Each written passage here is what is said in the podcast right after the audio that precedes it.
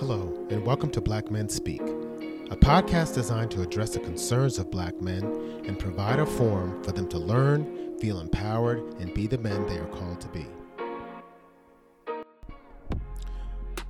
On November 3rd, 2020, the state of New Jersey voted to allow the recreational use of marijuana. What that means is as an adult, you're allowed to use or possess six ounces of marijuana and not face criminal charges.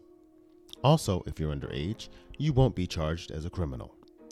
Very good news for a state that arrested over 34,000 for marijuana possession and over 3,000 for pot sales in 2017. Only Texas and New York ranked higher. But more importantly, with this new law, will people of color be able to have the opportunities to create legitimate businesses to cash in on an industry that's expected to produce 300 million in revenue. Nationally, only 4.3% of people of color have either a stakeholder claim or ownership in the cannabis industry. So it's still unclear if New Jersey will reach the 25% threshold of licenses set aside for people of color. Tonight, I'll speak to a gentleman that's trying to stake his claim in the business. His name is Tiyahnn Bryant. CEO of Roll Up Life, currently a CBD delivery service out of East Orange. He talks about how he got interested in the business while attending college at Boise State, how networking has helped him move towards his dreams of being a licensed cannabis business, and the love he's received from his hometown for being a trailblazer in this budding industry. On that note, let's start the show. And it's Tiyahnn? Tiyahnn, yes. Tiyahnn, all right, got it right. Tyons. So, um, how you doing? Um, I'm good. Happy Mother's Day to your mom, of course. Um, but you know, just well, just trying to continue working to move forward, trying to build something here in Jersey that's long lasting. That, that's great, great. So I know you're the, uh, CEO of uh, Roll Up Life. So for for our watch listeners today, break that down for us. What is what is that? What kind of business is it? So what Roll Up Life is essentially is a logistics technology company that was established to uh, bridge the gap between point A and point Z.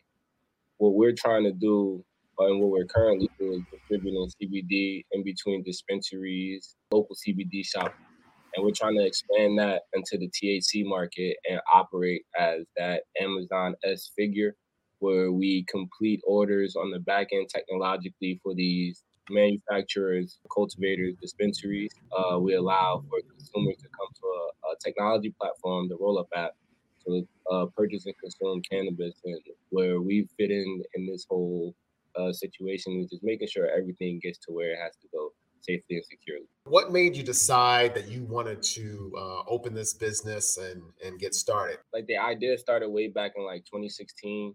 I went to school in Idaho, so California, Washington, and Oregon were all legal businesses, uh, states already.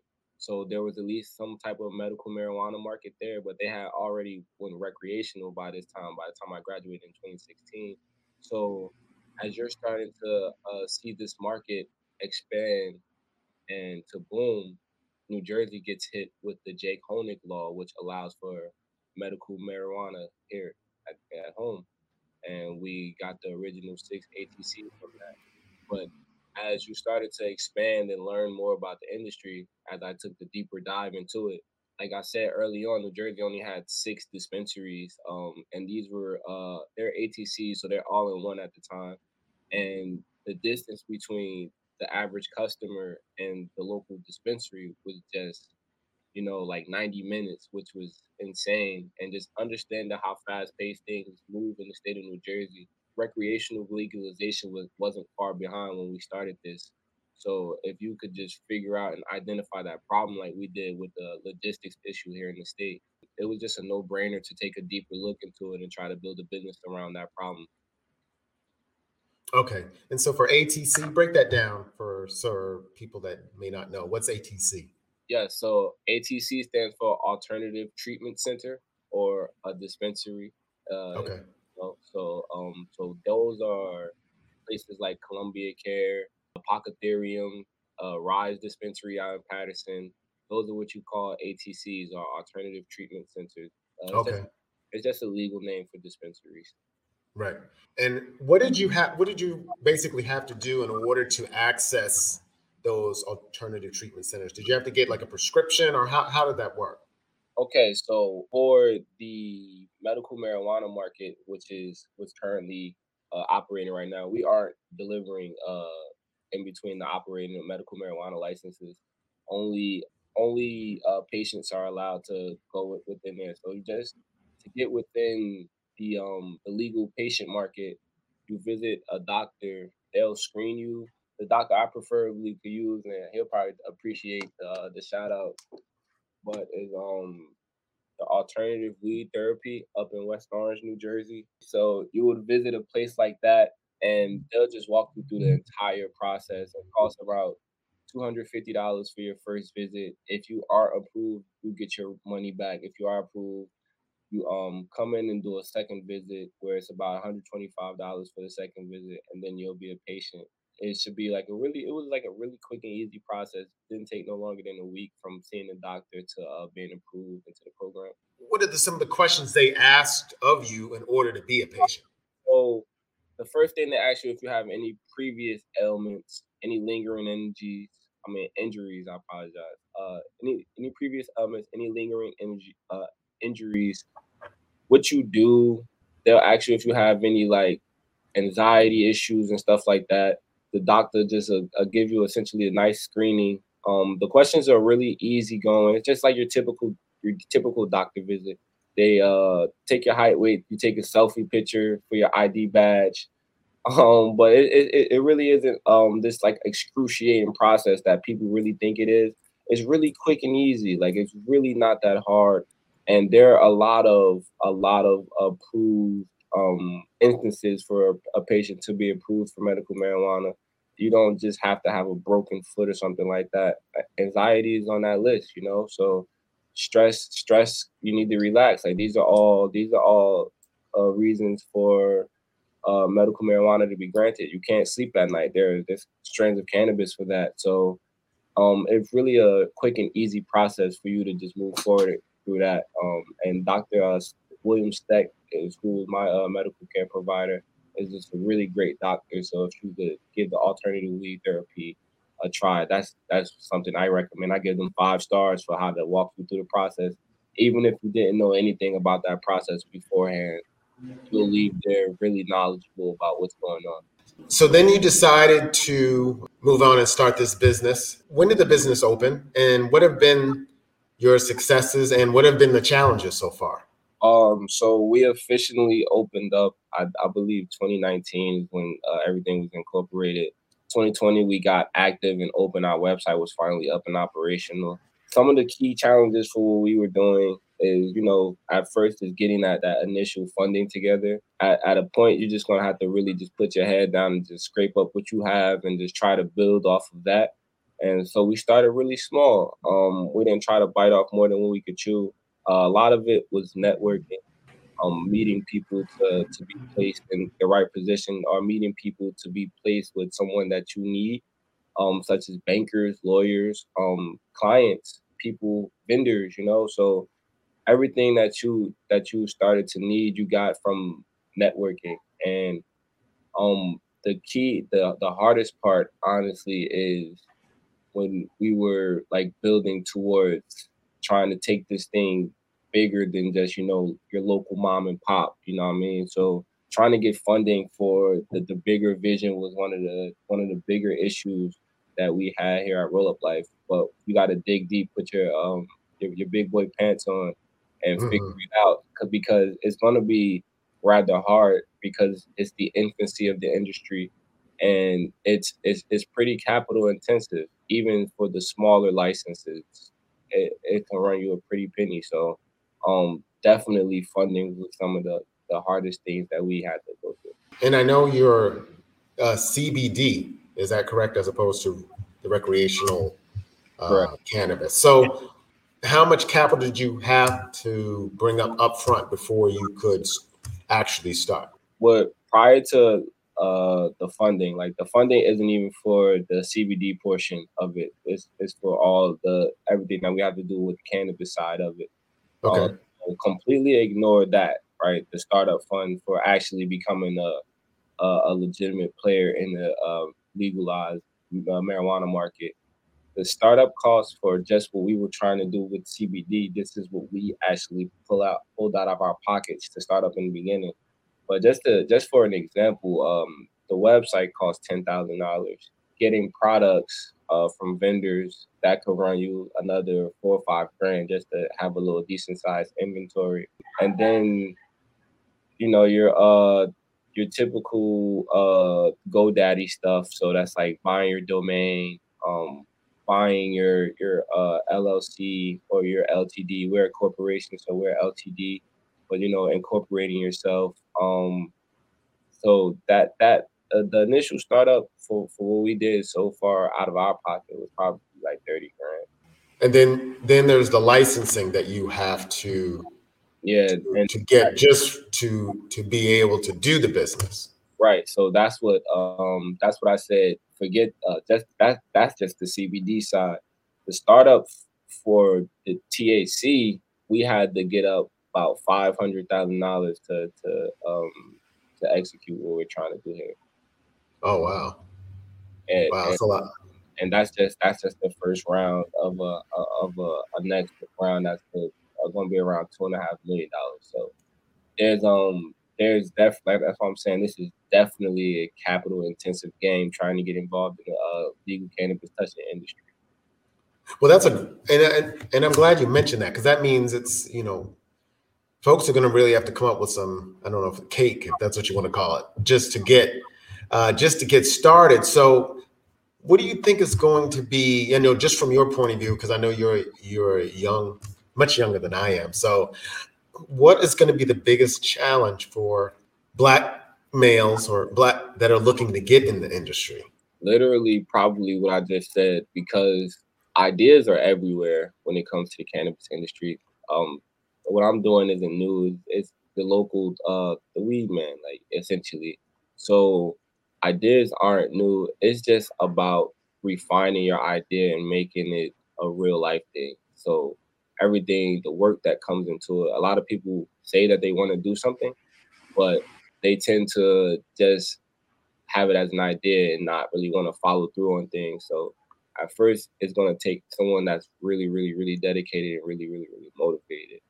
Prior to that, like you gotta, you're gonna have to be willing enough to to educate yourself on what you're really trying to do and, and sell here. Then after that, you're gonna have to be somebody that's pretty even killed.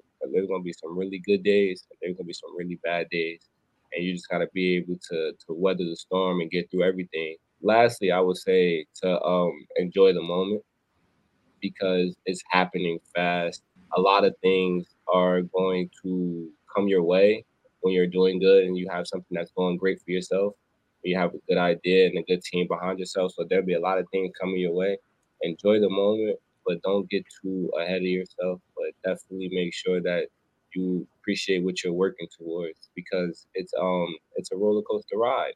And after the um mental toll, you have to be ready to build relationships, right? Because everything in this industry is going to come from you having some type of relationship. So whether you're a cultivator, you're going to have to be able to uh, find distributors and dispensaries that want to carry your product, right? They got to be able to um, identify your brand. You're going to have to uh, politic and literally on the application that you need a, a letter from your city to uh, be approved to operate a cannabis uh, business within their borders. So you're gonna literally have to politic. Um, I don't count that as networking, even though it's a sort of type of networking. But the reason I don't count this as networking is because I, I consider networking more on the, the operational end. This is literally something that doesn't cost a dollar in theory, where you really just have to go out and meet your, your local politicians and explain to them how you're gonna benefit your their city um, how you're going to benefit the people within their borders, um, how you connect and resonate with the people. So that's why we host a lot of cannabis and communities to try to get back and educate the uh, community on what's actually going on here in the state of New Jersey. So politicking is definitely um, the second thing you're to have to do. Lastly, um, in terms of getting this thing together, like I said, and, and it's the one that we're just to reiterate. Got to find uh, someone to put this back in to it, right? It's to cost a couple dollars. Um, the application itself, the last application for New Jersey was twenty thousand dollars itself. So, mm. and that's not that's not to to mention the um the application writers, the things that you need in place to have on your application, such as um you might need a building, depending on what you're doing. You got to have some some type of partnerships in place, some type of city agreements in place. So but the funding is, is literally uh, a, a, key divergent here. That's literally the biggest hurdle for, for most people, honestly, is going to be getting the money together. And so you mentioned networking. So you, you I'm sure you'll correct me, but you're you consider the first of color to have uh, a business in the cannabis industry. Is that right? Or oh, I think we we, we were the first uh, business of color to, to try to operate in the cannabis industry. I believe so. Okay, okay. So that yeah, and so and there's a few. So there's a few. There's a few now. Okay, but that then leads to my question then. Um, what was you know because you talked about networking so what were some of the you know who kind of took you under the, your wing who helped who helped you navigate through this kind of minefield of this kind of new industry um ooh, there's uh, quite a few people that uh, helped me get to where we are at right now. Um, the first thing I did was join M4MM, which I'm now the New Jersey chapter vice president of. But that stands for Minorities for Medical Marijuana. I suggest anyone sign up for that. I'm actually really hands on in that right now. So, especially for localized, we, we get in depth about everything we're talking about here today, but we walk you through it detail by detail how to actually do it. So, um, that was something that helped me get to uh, understanding at least the, the, the cannabis industry in a nutshell. Um, from there, I met Leo Bridgewater um, and Roz McCarthy. Uh, Leo Bridgewater is one of the bigger figures in the cannabis industry in the state of New Jersey right now. Uh, he introduced me to New Jersey Cannabis Insiders, where I met um, Michael McClaney, who's going to be one of our uh, uh, lawyers, our attorneys I met Amanda Terpstra, who was our first CBD dispensary to sign up, and um, very, very God willing, if we both get our licenses, she'll be one of our first um, cannabis partners as well. Um, I met Bobby Paley, who introduced us to a national stage, um, and there's just um, Ed, Ed Tobias. I'd have been upset if I missed Ed Tobias. He's a lawyer that um took me to New York just to get information on what's going on in the cannabis industry because he bought into what I was really trying to do. So um, a lot of people just really bought into the idea of roll up life very early on and it's been helping me trying to see it through. Sounds like you really had a lot of um, people that were looking out for you and trying to really support you and help you navigate this business. And, and that's that's really important because you really want to try to align yourself with the right people in order to make sure there's no that there's no pitfalls, but if there are, they'll be able to pick you up and guide you in the right direction. So that's that's great. Absolutely. So so since you you know you're a lot more in depth uh, than I knew, which is great. What are the types of business licenses that um, if someone wanted to get into the business that they could acquire? All right. So here in the state of New Jersey, we have six. Okay. Um, there's cultivating, there's manufacturing, there is uh, wholesale, distribution, there's retail, and there's delivery. Oh wow, okay, that's a lot. And so, what would probably be the uh, the lowest point of entry for someone that doesn't they have a lot? Um, they tend to say the lowest hanging fruit is delivery. Delivery, okay. So it's kind of like um, you'd be the the Uber for cannabis, so to speak. Okay, and because you're just really you're, you're just taking it from the. I would assume you're taking it from the retail or the manufacturers and just, just um, um, delivering it out to customers. You're taking it from um. So if you get a classic, if you get a class six delivery license, you will be able to do from retail to consumer. You won't be able to do any business to business transactions. Oh, I see. Just retail to consumer only. Okay. Could a retail establishment also have that same uh, delivery service, and would that be an extra license that they would have to acquire? Uh, I'm I'm really firmly on the state making sure that they they wouldn't. Cause that's a that's a problem. That's definitely something to address. Uh, I'm pretty sure the state is having the dispensaries uh, option that off to the class six services because what, what's the point of the class six service if they the dispensaries get to just opt out? You know what I'm saying? Okay, that makes sense. So I'd love to hear a little bit more about how are your, I guess, your friends and your people in your local community. How have they taken to you uh, doing this business? Surprisingly, East Orange has happened to be very receptive to us. Um, okay, were you surprised?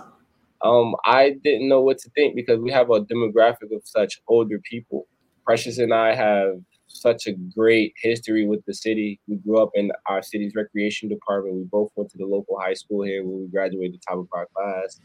Um, we've always been involved in the city's extracurricular activities, reading um, Black history poems at, in middle school to doing summer camps at basketball. You know, so Precious and I have always just grown through the city. So the people that are in city politics now were the people who were like our coaches and my my karate teacher is the mayor. like right. Okay. Like it's like uh it's like that type of close knit environment here in East Orange where everybody everyone really kind of knows everyone. It's not a big city by any means. It's not small. Granted, it's like seventy thousand people who live here, but it's not a big city by any means. Um, it's it's walkable end to end. Um, so you know, uh, it, it's a very close knit. So I didn't know how the people would respond because you knew people would hear about it, and traction was slow because in the beginning of it, just sounded too unbelievable. Like I said, I've been working on this since like 2016. So in the beginning, it just sounded like far fetched. Like you're doing what? Nah, man, you just got a degree. Like get out of here with that. But as you start to see the work that I was starting to put in, and Precious herself is an example of this. I told Precious the day I thought of this to join the team, and she told me no, I'm going to Columbia. You know what I'm saying? So now she just graduated Columbia, and here she is the COO. So look how life how life goes, right? You know, right.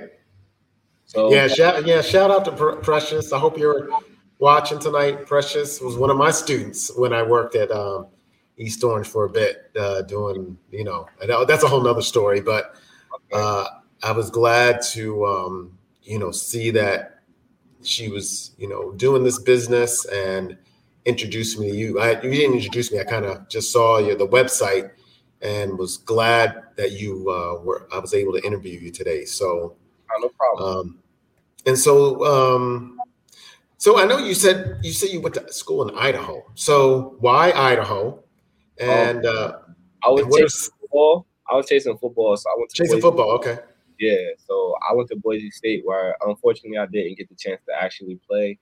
Um, so I was just in Idaho trying to figure my life out for a while, you know. And okay. And what did you uh, what did you study when you were there? Political science. So this is kind of up your up your alley, you know, doing the po- politicking. So which is which is probably a very important thing to to, to do.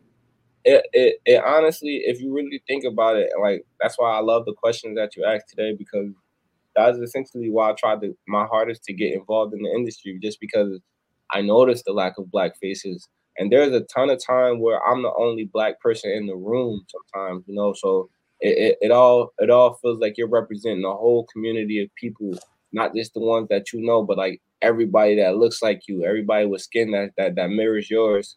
That's why you buckle down even when it gets hard, because if it's worth it, it'll come right at the right moment, no matter what's going on with you. You'll figure it out. Uh, it's gonna be, like I said, it's gonna be a roller coaster ride, definitely. But there's just not enough of us here. So whatever you gotta do to break the wall down, you gotta just deal with it. It be like that sometimes. Right. And so that's interesting. Well, I knew you guys were new in the industry. So what what was that point? I don't know if you can remember where you felt that I really belong. I'm going to really make um, I'm going to make my mark in this industry. I felt like I belong since I started this, but the day I realized, like, holy crap, roll up life is a thing, is when I opened up the Star-Ledger and saw myself.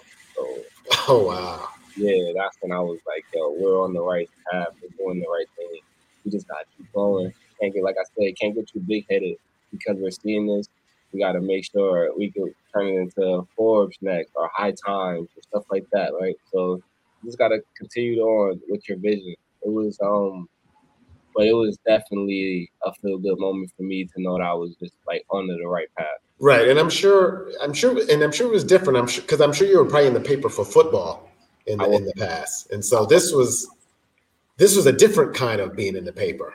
It really was. It was something. It was it was something merit based instead of athletic based for once, right? So yeah. it was something that was completely on off the off of my mind, my brain. Like if I didn't think of this, none of us is on that the paper that day. So it really really, really felt good because it's just like look at look at what we're trying to do here, and we're starting to get the state of New Jersey's attention. There's, there's no way we can't just continue to thrive if if we just keep our head down and, and do the work. And I, and I know you've been working hard. So what, where do you see your business going in about let's just say five years? And what are some of your what are some things that you want to accomplish by starting this business? in five years, I want to be able to say that we're a multi-state operator. Some of the things that I want to accomplish is becoming again that that bridge, that barrier breaker for, for people that look like us. I want to start a roll up life fund to fund applicants in the future to uh to break into the industry. I want to continue to try to partner up with universities to, to, to bring education to the students on an official level. I want to continue to advocate um, for the legalization of cannabis in, in the places that it, it's not legal. But I also want to continue to advocate for the local laws to, to become better for the things that the CRC may have missed, um, for the things that the state of New Jersey may have missed, right? So we, we while we, we have this, there's still a, a decent fight for us left. I just want to continue to become the man that I know I'm supposed to be. So that's all in my five year wrap up. That's a I like that list. I like that list. Very uh, forward thinking, and the fact that you're trying to lift others up to go come along with you. That's a very um, it's a very great um, endeavor. I applaud you for that. Appreciate it. Um, and so I know it's the question I wanted to ask you. So you, you're saying your clientele are much older in the CBD space, absolutely people my age don't care about CBD. Gonna call a spade a spade, right? So everyone my around my age bracket wants the psychedelic effects, and who blames them, right? That's that's what you're smoking for. You're not smoking to just for your health of it, just to sit there and smoke. Um, but you have the people who are trying to um, you know, wean off cigarettes and stuff like that, and that just tends to be like the older crowd or okay. people who have arthritis and you know want to take a CBD tincture here and there that just tends to be the the older crowd of people of different demographics. Now, I'm not saying young people don't buy CBD because I have a um a friend. Her name is Maz. She's the owner of Brown Box over in Orange, New Jersey, where they do CBD, and she has a, a, a actual CBD shop dispensary, and oh, they, nice. they do really well for themselves. She's building a fantastic woman-owned, black-owned brand. Um, I absolutely applaud her for what she's doing over there. Um, she's lives around the corner from me. I hope she gets to see this. Um, I'll probably share this this point right here. But what they're doing at Brown Box, especially right now, what's going in Orange, um, where how Orange was trying, their uh, city council was trying to ban the ordinance for cannabis.